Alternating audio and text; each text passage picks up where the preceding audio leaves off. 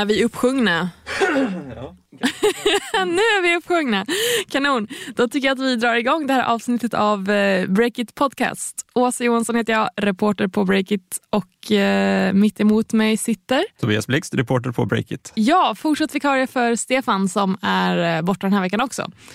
Ja. Så vi är så himla glada att du är tillbaka, Tobias. Jättekul att vara tillbaka. Ja, men hur skulle det bli annars? Då skulle jag sitta här och dra en lång monolog. Det skulle inte gå. Det hade, jag hade ju nästan föredragit det. Men jag ska göra mitt bästa här i denna vecka också. Ja, men mm. grymt. Vi har ju vårt upplägg med veckans möten, veckans snackisar mm. och veckans köp och sälj. Och den här veckan har vi riktigt massa göttiga nyheter att snacka om. Så mm. jag tycker att vi kör igång. Jag har pratat med, så här, jag sitter och gör en Legal Tech kartläggning just nu. Kommer ut eh, kanske nästa vecka, hoppas jag i alla fall. Det borde den verkligen göra, för nu har jag kört den länge. Legal Tech, alltså? Alltså tech-lösningar för eh, advokater. Ah. Det är väl en enkel förklaring. Mm. Men eh, jag har pratat med en annan Tobias där. Eh, Tobias Rydell på Clever Compliance heter de. Ja. Och de gör något väldigt spännande. Eh, startade egentligen redan tjugo sexton och så här, där... Jag ska göra en väldigt enkla version nu. De har liksom tagit fram ett eh, så här system där företag kan hålla koll på liksom, och få guidning kring lagkrav för sina produkter. Alla produkter som säljs i världen måste ju följa vissa standarder, C E-märkningar, du vet, ja. Och sånt. Eh, och det ser olika ut i hela världen och det kan ske regeländringar i hela världen. Liksom, det är ju ganska standardiserat i E U, men det finns ju fler platser i världen än E U, så att säga. Eh, och eh, bolag säljer ofta globalt. Så de har ju då en plattform där man ska liksom kunna automatisera så mycket som möjligt den här... Vad heter det, hålla koll på vad som händer. Um, inte liksom själva uppdatera, skicka in nya dokument och regelverk. Det är inte automerat, utan man ska hålla koll. Uh, och spännande lösning, för de verkar vara ganska, ganska unika i världen med detta. Det finns flera företag som håller liksom koll på det här området åt företag, men de gör det väldigt manuellt. De här nu ah. börjat liksom försöka digitalisera det här. Eller verkar automatisera detta. Ja. Nu har de gjort det för E U och nu är väl planen då i år att förhoppningsvis ta in typ tio miljoner till, tror jag, kronor för att göra, ta detta ut i världen och börja automatisera mer och mer i hela världen. Vilket låter som en riktig vad heter det, mastodontuppgift ja. Att klara av. För, verkligen. Det finns många språk, det finns många sätt att sköta byråkrati på. Jag avundas inte det här projektet, men det ska bli kul att se och följa om de kan lyckas lösa det. De är väldigt små fortfarande. fortfarande liksom, så tidigt på resan, men när de visat att de kan göra det här i Europa, de har liksom börjat få några stora kunder, men ja, de måste ju också lösa det för att de riktar sig mot stora företag nu, för det är ja. de som liksom vill betala för detta, och de försäljer ju ofta globalt och då vill de ha en lösning som funkar globalt, annars behöver de inte lösa det, så att det är verkligen så här, nu ska de inte lösa detta. Det låter väldigt spännande och jag fick lära mig jättemycket om hur sådana här produktmärkningar och sånt fungerar globalt, så det verkar ju vara riktigt, riktigt rörigt, alltså även riktigt svårt för jurister och alla att hålla koll på, så att eh, ja, de, jag, jag tror att det kanske kan bli en ganska spännande resa att följa här liksom efter kartläggningen också. Nu bara så här spontantankar, det känns som att man kanske kan stöta på lite eh, vad ska man säga, lite bumps in the road typ. Ja, precis. Jag tror också att nu skulle de ju först eh, köra U S A, Kanada, Australien. Det känns som första enklare steget ut. Liksom. Det är på engelska, ganska digitaliserade ja. liksom, länder. Eh, men sen så liksom, ska man ju ta nästa steg efter det. Efter det liksom. eh, jag menar, ryska kanske ska lösas som ett språk också. Liksom. Då måste man jobba med andra A I-lösningar för att, och tränarna liksom, dem på att funka i de här sammanhangen. Liksom, och, ja, liksom, ja. Det finns, det finns nog ganska många bump in the road, skulle jag tro. Det klarar de säkert av, eller? Vad tror du? Jag hör, jag hör hur jag själv låter tveksam här. Ja, men så här, jag, jag tror... Um, nej, men det verkar ju som att de har skött det bra för E U och sånt. Så det, det, det här kompetensteknik, allt sånt. Ja, det, det låter ju intressant och bra och de verkar ha en plan för det. Men uh, det krävs nog lite kapital också.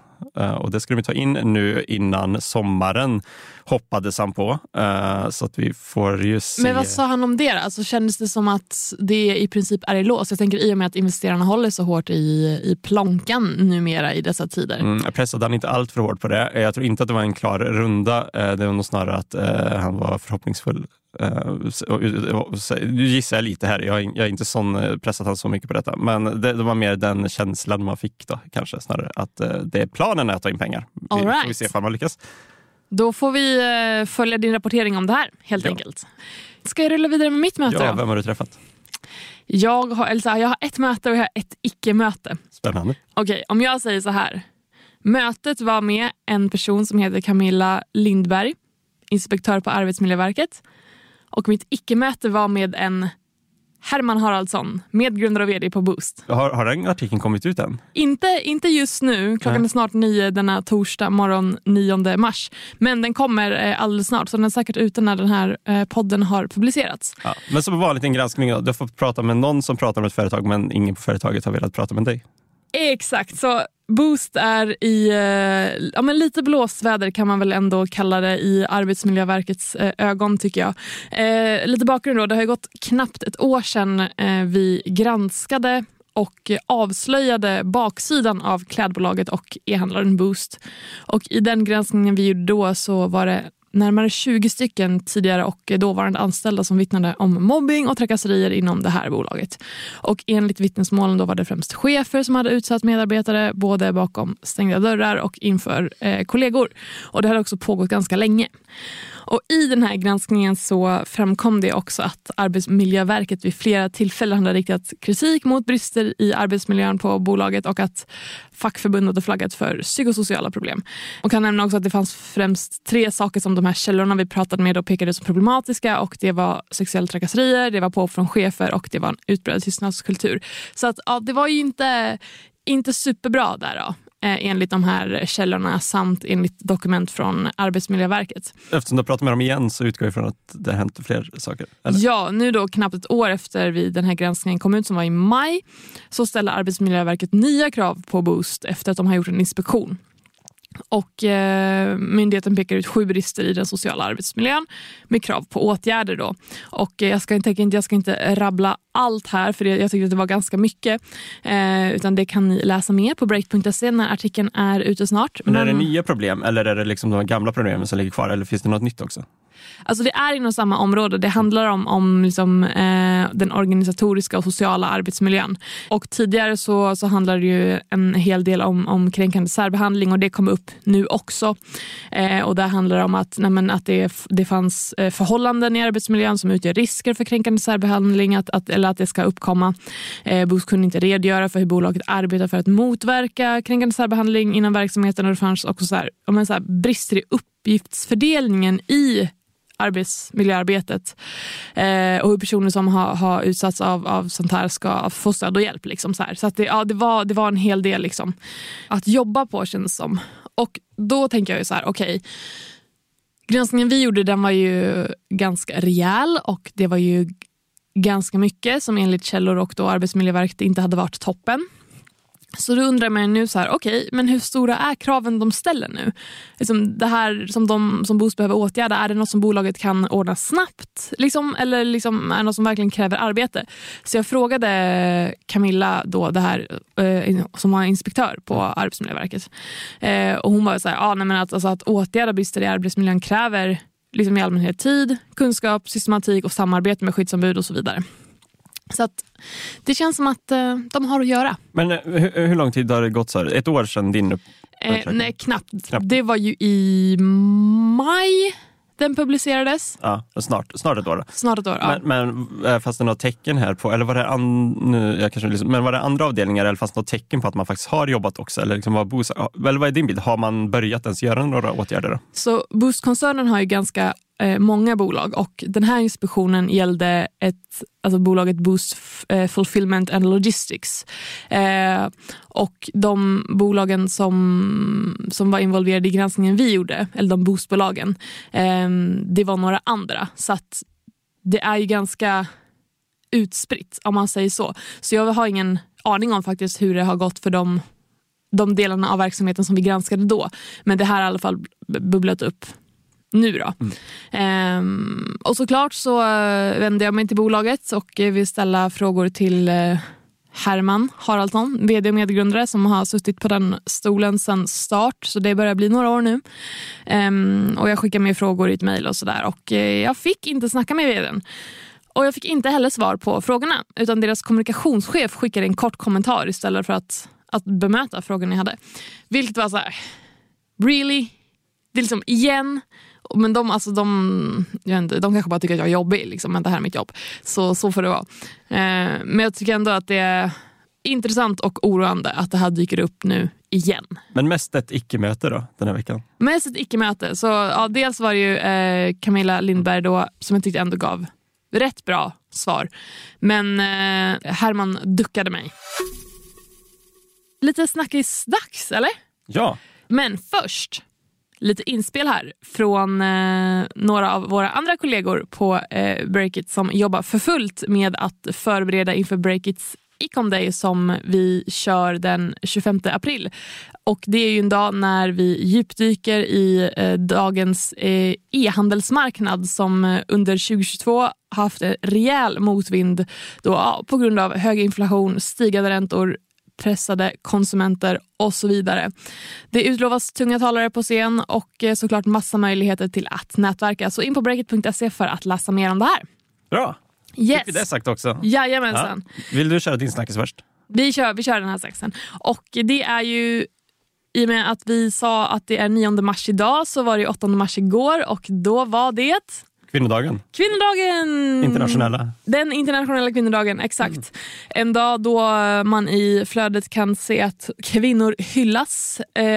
Men det är också svårt att missa artiklar i flödet som pekar på hur ojämställt det är på väldigt många håll, inte minst i näringslivet. Ja, det, det tog vi på Break It eh, vara på liksom att uppmärksamma det här också. Eh, framför allt eh, du, Åsa och Julia, ni har ju suttit och svettats och kämpat med den här enorm eh, kartläggning, li- lista, eh, uppmärksamhet, jag vet inte vad vi ska kalla det här, en jättemaffig artikel med eh, åttiosex spännande liksom, personer eh, med kvinnor som verkligen liksom, äger styrelserummen och massa stjärnskott. Liksom. Jag, antagligen den mest matiga styrelsekartläggningslista som gjorts, skulle jag gissa på.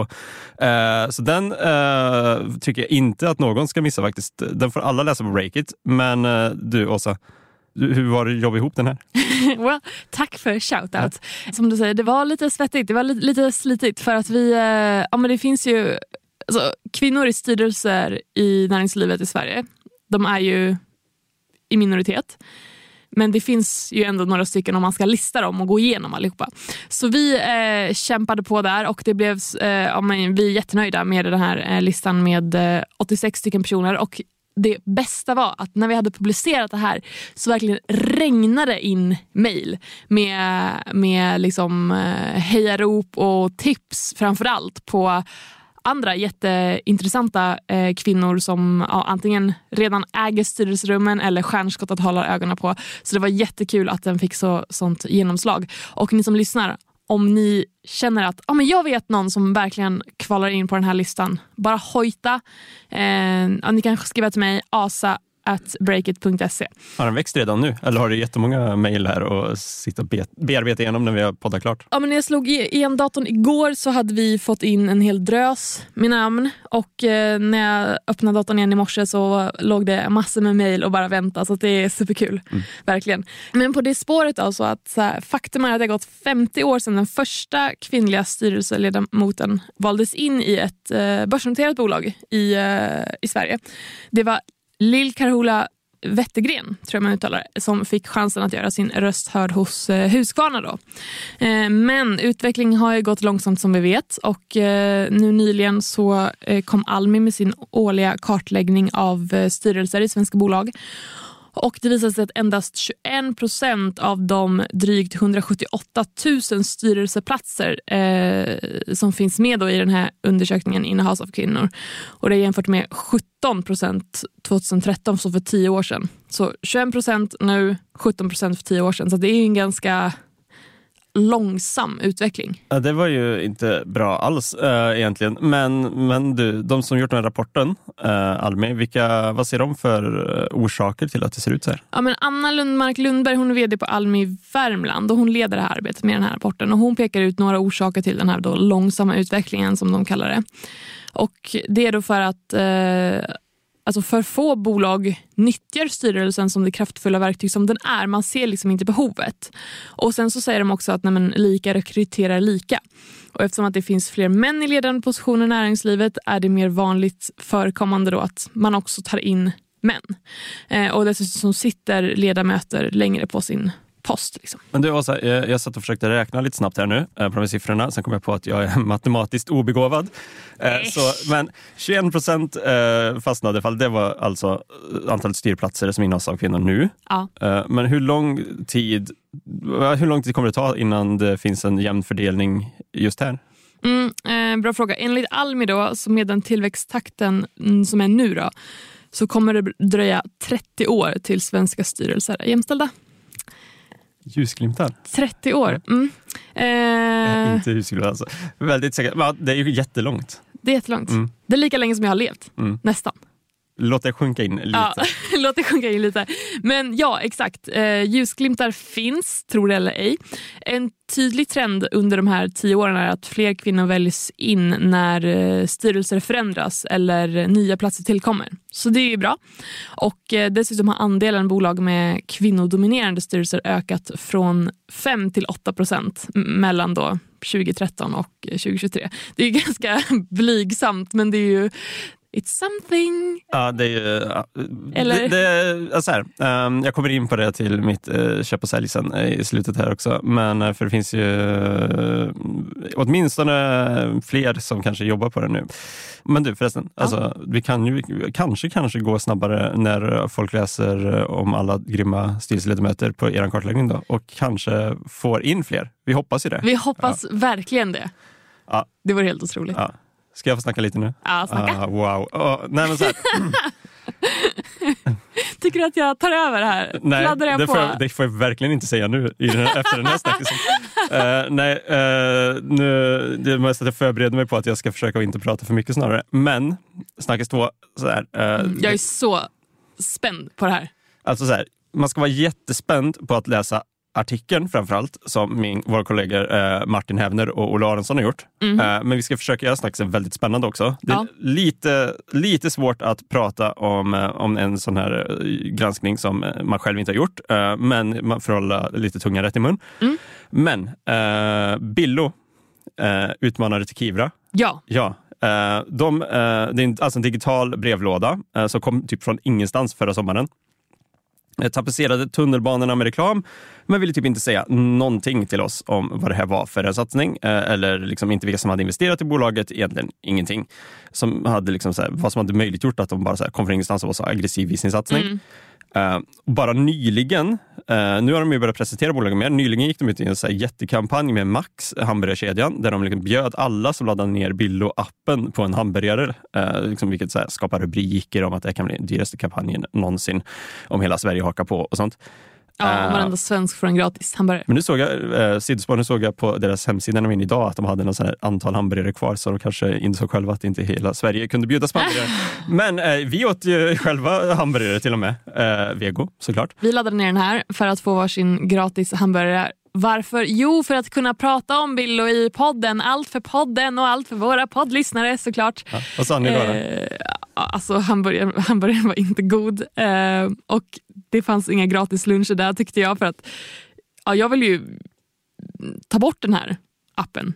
Jag, jag ville ju inte vara kund. Det blev inte kund. Men det tog mig typ tre dagar för jag fick någon sån error-meddelande ja, eller någonting, så det var. Men till slut så försvann den i alla fall. Ja, ja, kontentan att Break It gillar hamburgare i alla fall. Vego, såklart. Vego, såklart. Uh, ja. Precis. Min, min, uh, vad jag vill få in här i podden i alla fall. Uh, min, min propaganda. Från woke-podden till propaganda. Okej, okay, uh, förlåt. Kör. I alla fall, uh, nu är det så här. Ola Aronsson, uh, vår kollega Break It-grundaren, han började ju nysta lite i vilka som egentligen var ägare i Billo. Eftersom de inte ville säga något själva om vilka som investerat, för de ville skydda deras integritet, tror jag. Och här fanns det ju trådar att dra i, vill jag lova. Så det har Martin och Olle gjort. Mm. Vad har de hittat då? Ja, men så här, eh, framförallt eh, så kan man säga, först kommer vi fram till en artikel då att det mest intressanta namnet i ägarlistan, vi har listat alla ägarna i artikel Break It, men det intressantaste namnet var egentligen storägaren här, Kristoffer Edel Karlsson, mm. som han heter. Eh, kanske ringer en klocka för några av lyssnarna här, för han gjorde sig ganska känd tjugo sexton tjugo tjugo när han hade ganska storslagna byggplaner i Stockholm. Han skulle liksom bygga, eh, eller i området, byggas två högsta bostadshusen i Sverige, i Solna, eh, tror det var typ, alltså, jag kommer inte ihåg hur många våningar, men så här, de två högsta bostadshusen i Sverige. Okay. Eh, och så skulle han även göra en stor satsning i Järfälla. Eh, och det var många kunder som hade liksom förhandsbokat lägenheter. Det var, tror niohundra kunder som hade satsat tjugo tusen kronor var.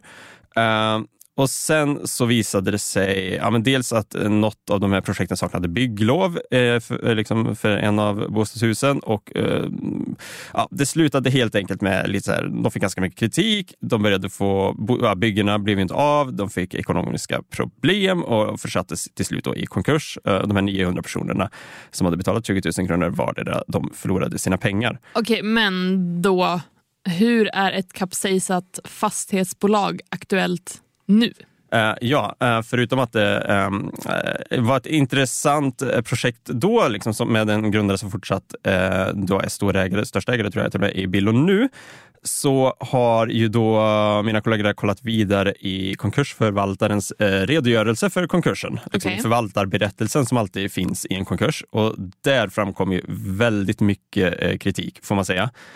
Eh, det var allt ifrån att det fanns grova fel i bokföringen i Bonfire, som alltså var moderbolaget i den här eh, välkoncernen eh, som fastighetskoncernen hette. Mm. Eh, och ja, jag ska lista lite nu av kritiken här direkt egentligen från förvaltarberättelsen, och då var det att en stor andel av, väsentlig andel av kostnaderna såg ut att vara av privat karaktär.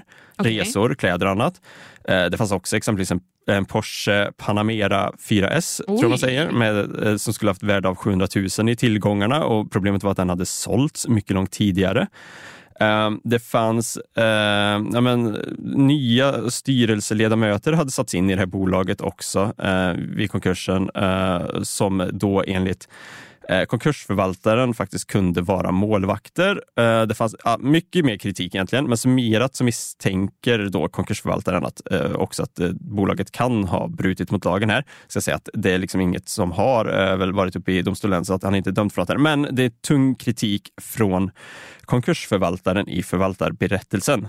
Också en kul detalj om en diamantring i den här historien, men den får ni faktiskt läsa om i artikeln. Oj, mm. ja. Ett stökigt bagage låter ändå lite grann som, som den här då billoägaren kanske har med sig. Alltså, är det här ett bolag då som man vill ska hantera ens myndighetspost? Uh, jag uh, skulle nog uh, vara väldigt försiktig med det. Jag skulle nog inte göra det, men vi kan återkomma till det, för det finns uh, faktiskt lite uh, kanske oroväckande nyheter för just Billo idag också här. Alltså för Billo Billo, inte bara för då den här Edel Karlsson-personen. Nej, för han har ju fått mycket kritik i den här rapporten, eller i den förvaltarberättelsen. Men så här, ett av företagen i, i liksom den här historien kring konkursen eh, med bolagen var då ett bolag som heter Välfond Förvaltning Holding. Och det bolaget eh, heter från och med januari tjugo tjugoett Billo A B, eh, och fyra dagar efter konkursen i Bonfire registrerades en affär med ett, eh, liksom ett händelsedatum ett halvår bakåt i tiden, där aktierna i Välfond Förvaltning Holding säljs till Kristoffer Edel Karlsson för tjugonio tusen kronor. Men enligt konkursförvaltaren så kan det inte uteslutas att Välfond Förvaltning avyttrats till ett eh, underpris. Alltså han menar i redogörelsen, som var klar i maj tjugo tjugoett, att även den här betalningen borde kunna återvinnas till konkursboet. Och nu läste jag lite rakt ifrån här, men man kan väl säga så här, att det betyder liksom egentligen att den rättmätiga ägaren till vissa eh, andel av Billo eventuellt då mm. är det här konkursboet. Eh, och idag äger Edel Karlsson här mellan tjugofem till femtio procent, han är fortfarande verklig huvudman i Billo. Så eh, ja, det är ju potentiellt oroväckande nyheter för Billo, skulle jag säga, om en viss del av deras bolag idag då ägs egentligen av det här konkursboet. Mm-hmm, all right. eh, men okej, okay, jag har några frågor nu. Mm, kör. Vi, vi backar bandet lite så här.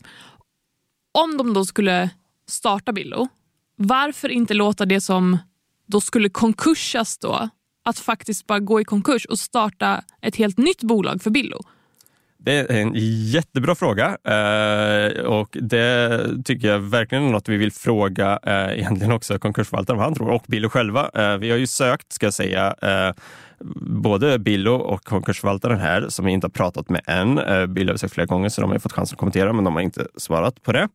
Eh, men det är, jag vet faktiskt inte varför de inte eh, fall har varit något enklare rent jurid, eller liksom administrativt enkelt tyckte de i alla fall. Det var någon redovisningsskäl eller så. Men eh, så här i efterhand nu när den här kritiken framkommer så kan man ju tycka att eh, det hade varit betydligt eh, bättre och startat eh, så att utgå ifrån en ny kula så att säga. Ja, men så, så tänker jag så här också för att nu, nu har jag inte siffran i huvudet men vi har ju rapporterat om och jag vet att de har rapporterat om också att eh, att Billo har varit så här jätte en, eller den har eh, laddats ner. Deras app laddas ner väldigt många gånger nu i var den senaste månaden eller ja, i det senaste i alla fall. Ehm, och då fått mängder med nya användare. Men hur kommer rapporteringen kring Billo nu som ja, i, i media liksom tas emot av, av användare? Tror du folk kommer droppa av eller kommer vara så här, ja ja. Får se hur stor spridning just den här nyheten får då. Jag tänker ju att framförallt så har när liksom de här grejerna kommit upp så kommer ju kanske andra ha större anledning att eh, titta vidare på detta. Vi har ju liksom myndigheten för digital förvaltning exempelvis. De står ju för liksom den där infrastrukturen som gör det möjligt för Kivra och Billo ja. Att få eh, dela ut myndighetspost. Eh, och så, så här, när det börjar sprida sig och vad som händer och liksom man börjar kolla på det bredare så kanske det kommer tas emot an, av en större del av kunderna. Liksom. Jag tror många möts snarare kanske fortfarande av marknadsföringen och liksom mm. gratishamburgaren och sånt än om vi break it just nu i alla fall. För det är ju också mot, vi har ju en målgrupp som är väldigt affärsinriktad och sånt. Mm. Men jag menar som, som kund potentiellt så skulle man ju tänka några gånger innan man ska ge liksom den viktigaste posten man har eh, till, till ett bolag med något eh, stökigt, eh, stökigt bagage så att säga. Ja. Eh, men så här, vi har ju sökt myndigheten för digital förvaltning eh, som står då för den infrastrukturen och de har, alltså de, de har egentligen svarat att de ställer krav och att Billo är godkända och de har, alltså, det kommer att genomgå revisioner som alla andra digitala brevlådor. Det är liksom det svaret vi har fått därifrån än så länge. Vi har som sagt sökt Kristoffer Edel Karlsson och andra företrädare från Billo och vi har sökt konkursförvaltaren som då heter David Rutegård eh, utan några resultat. Men vi kan också förtydliga att det rör sig om innehåll från konkursens förvaltarberättelse eh, så att det är liksom därifrån informationen kommer.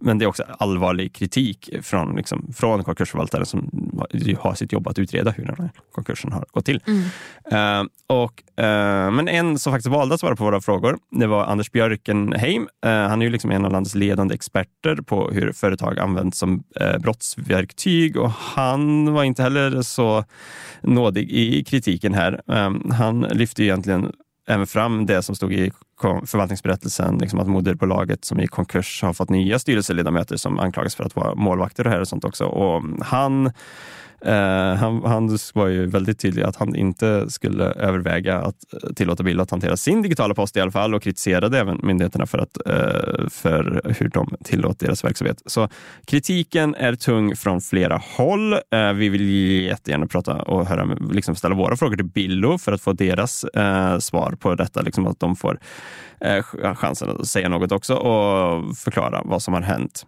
Ja. Ja. Men du, alltså, okej, för att vara lite djävulens advokat här då. Det låter ju verkligen som en röra det här. Eh, och som att det är mycket som man ändå så vill veta hur ligger det till. Men vad spelar det egentligen för roll? Det är post. Alltså det är ingen som ska läsa ens post. Det är som en, en digital brevbärarfunktion. Det, men det är en digital brevbärare för kanske den absolut viktigaste posten du får och, och som ska hanteras av ett företag. Det, då är det ju väldigt, väldigt viktigt att man kan lita på den som ska hantera posten, tycker jag i alla fall. Uh, Där satte du mig på plats, va? Ja, jag vet inte. Jag tyckte jag satt till dig själv på plats där. Det känns som att du la upp den här väldigt fint för mig. Men absolut. Öppet mål. Uh, uh. Det är en jättespännande historia. In och läs om dem, Break It, i flera artiklar. De har gjort ett gediget jobb här, Olle och Martin. Vi kommer garanterat att få se uppföljningar på detta. Så läs allt på Break It för att få hela storyn. Absolut, och har ni inspel eller tips så hör av er för guds skull eh, till, eh, till mig eller Tobias, eller så kan ni sk- mejla till tips at breakit punkt se. Ja. eh, Källskydd gäller såklart alltid, alltid, alltid. eh, Okej, okay, men vi kan väl avsluta den här snacksen med att konstatera att det börjar bli en riktig röra för Bill och reda ut. Ja, men det är verkligen dags för dem att prata nu. Och vi fortsätter i alla fall att prata om våra veckans köp och sälj. Vill du sälja? Ja, jag kan sälja. Sälj. Jag har sett en sälj på Johan Lagergren som är vd för Mathem, en matbutik på nätet. Och varför gör jag det? Jo, för att i november tjugohundratjugoett gick då eh, Johan Lagergrens ut, jag tror det var till, till och med i en Break-artikel, och berättade att man skulle växa kraftigt inom segmentet samballeveranser. Men som vi alla vet har tiderna förändrats. Och då det senaste året har investerarnas aptit för det här ja, tillväxtcaset helt ja, försvunnit, kan man väl nästan säga. Eh, och nu är det bara lönsamhet som gäller. Så därför har bolaget behövt att pausa den här expansionen. Och eh, den här vdn säger då att omvärlden har förändrats, eh, där kraven på att snabbt visa lönsamhet skärpts, och det gör att de inte längre kan köra på med full gas. Så det är väl... På ett sätt så är det ju köp för att de eh, justerar sina planer ut efter eh, hur världen ser ut. Men jag tycker ändå att det, nej, det, det går ju inget vidare. Så sälj. Övervikt på säljet. Ja. Övervikt på säljet. Ska jag sälja? Sälj på. Ja, men för att förra, gången, förra veckan när jag var här så hade jag två sälj, bara var jättebitter, så den här kommer vara också. Nu har jag en köp och jag har en sälj som kanske är mer ett köp också. Vi kombinerar lite där. Ja, men så här, låt höra. Ja, men vi pratade ju om eh, kvinnodagen nyss och eh, undersökningen från Almi där. Eh, så jag passar på att sälja att inte ens hälften av bolagen enligt den här undersökningen då hade ens, ens en kvinna i styrelsen. Eh, och vi vet ju nu att det går otroligt långsamt. Men vi har ju också Allbrights rapport från i hösten som visade att det i svenska börsbolag bara var trettiosex procent kvinnor. Inte mycket bättre alltså. Nej. Och Ownershift, som ju gör massa undersökningar också, de undersökte ju huvudmannaskap förra året och visade, i början förra året visat nästan tre gånger så många män som kvinnor äger och kontrollerar företag och föreningar i Sverige. Många undersökningar, många dystra siffror. Men det som... positivt, ska vi vara här nu. Allbright, Ownershift, det finns ju jättemånga organisationer som faktiskt jobbar tungt för den förändringen och som får väldigt stort genomslag nu. Uh-huh. Så att jag, sälj, vi säljer på, på hur det ser ut, men jag sätter då ett avslutande köp på de här aktörerna som jobbar hårt. Heja dem! Ska jag ta ett riktigt köp direkt efter det? Ta ett köp. Ett annat veckas köp, Pete and Harry. Också förra veckan så gick vi hårt åt marknaden för begagnade kläder, men kanske framförallt hyrkläder. Ja. Uh, får ni lyssna på i förra podden, men det var liksom många hyressegmentet som fått kasta in handduken. Uh, nästan alla faktiskt, och även om begagnat är på modet, uh, no pun intended, så är det ju liksom enorma kliv för att de här aktörerna som har det som affärsmodell och säljer in det som liksom en startup faktiskt också, att man tar in pengar och ska satsa. Det är ju lång väg för dem att liksom bli en global jätte på samma sätt som typ H och M eller Shane eller liksom någon annan sån, liksom, att det finns ju ingen sån second hand jätte eh, som har tagit över. Eh, och det är inte det heller jag sätter köp på den här veckan, eh, kanske i framtiden. Men eh, jag, ja, men jag pratade ändå med eh, det här bolaget Pete and Harry och framförallt grundaren Fredrik af Klerker. Han ligger också bakom Stilpodden. Eh, lite av en profil hos folk med stil, alltså inte jag själv. Men han är ytterligare en som har satsat på en second hand-plattform med fokus på premiumkläder. Eh, mm-hmm. som, som håller länge. Eh, sånt som ska vara lätt att handla om. Inte helt exklusiv idé, men verkar eh, växa på rätt bra. Jag tror de omsatte drygt sju miljoner tjugohundratjugotvå och ska bli lönsamma i år. Men så här då, det är en av många som vill sätta second hand på kartan och växa den marknaden. Det tycker jag är viktigt. Jag sätter köp på sektorn som sådan, trots då vår rapportering som visat att det går lite trögt där. Någon kommer att lyckas. Någon kommer liksom få TikTok att svämma över av second hand hauls istället för chain hauls och liknande. Jag vågar ändå tro på det. Så köpet där på, på de som vågar satsa på second hand och faktiskt vågar tro på att bygga något större av det. helt enig. Heja dem. Fast det inte går jättebra för de bolagen. Ja, men det, det, alltså, second hand är alltid förrän tänker. Alltså det finns alltså det finns något att rulla på och tagga på tak, vet jag, takta på bra också. Mm. Uh, det är bara att um, det är kanske snarare de som sällt in detta som liksom till riskkapitalet och som en jätteaffär och jätteframtiden som uh, kanske inte har kunnat leva upp till det ännu. Men kanske också kommer snart. Vad köper du, Åsa? Yes, jag sätter köp på Anahita Vasvan som är grundare och vd av ett bolag som heter Vegan Delights. Vet du vad det är för något? Jag vet att eh, Uppsala. Uppsala? Där jag också eh, pendlar ifrån varje dag, eller hur? De sitter ja. I Uppsala. Jag ja, tror jag det. tror de ja. håller till i Uppsala. Eh, så Anahita då, hon eh, drog igång hemma i sitt kök tjugo sexton där hon började mixtra lite med recept för att ta fram ah, veganskt godis, helt enkelt. Mm. Och eh, några år senare, tjugo tjugoett, så öppnade bolaget en fabrik på hela femhundra kvadrat i, jajamensan, Uppsala. Äh. Bra ställe där, Uppsala. Med choklad alltså? Choklad, ja. Exakt. Och nu så är hon uttagen till ett amerikanskt, vad ska man säga, ja, det är ett fellowship-program eh, som heter eh, Y T I L I. Säger man så eller säger man Y T I L I? Eh, nu har vi sagt båda, så något, av, vi sagt båda, har så något av dem är rätt. Ja. Eh, och då, det här eh, fellowship-programmet då, prisar unga entreprenörer världen över. Och det är då den amerikanska staten som ligger bakom programmet eh, som har skapats för att främja relationer med eh, transatlantiska entreprenörer. Eh, och Anahita är då vinnaren från Sverige och hon får sällskap av ytterligare sextio bolagsbyggare från olika länder. Mm. Så köp och grattis till henne. Kul, ja, ja. Det var jättebra. Jättekul att vara en del av det gänget, tänker jag. För ja. Och liksom stått i köket och tagit fram en egen ny. Men du, vad är det för choklad? Är det liksom kakor eller är det praliner eller vad gör de? Ja, men det är såna här, vad ska man säga? Ja, men precis Vegan Delights, lite så här pralinaktiga. Lite mm. så det är ingen så här okay. ingen, ingen Marabokaka man grabbar i farten liksom, utan de, jag tror de är det, lite finare de här. Det hörs på namnet helt enkelt. Ja. The Delights. Ja, precis. Mm. Jag ska hålla utkik upp alla. Jag tar med om jag ser dem någonstans. Grymt. Mm. Men du, fantastiskt. Nu har vi tagit oss igenom ännu ett avsnitt av Break It Podcast. Finns det någonting mer som du vill säga, Tobias? Uh, nu får jag säga att nu hoppas jag att uh, Stefan är uh, led- tillbaks från ledigheten och frisk och uh, får uh, göra dig sällskap i podden nästa vecka. Då. Jättekul att vara vikarie två veckor i rad. Uh, men nu, får, nu tycker jag att uh, nu är det dags för ur- de ursprungsduon, liksom the original two, att uh, komma tillbaka igen. Förr eller senare så händer det. Eh, Tobias, jättetack för att du har varit med oss idag. Och alla ni som lyssnat, jättetack för att ni lyssnar. Kom jättegärna med inspel. Ni når oss på breakit at podcast punkt se eller till mig, asa at breakit punkt se eller till tobias punkt blixt at breakit punkt se. Yes, så där har ni de tre starka mejladresser, så hör av er. Och tills vi hörs igen får ni ha det jättebra. Tack. Hej då. Hej.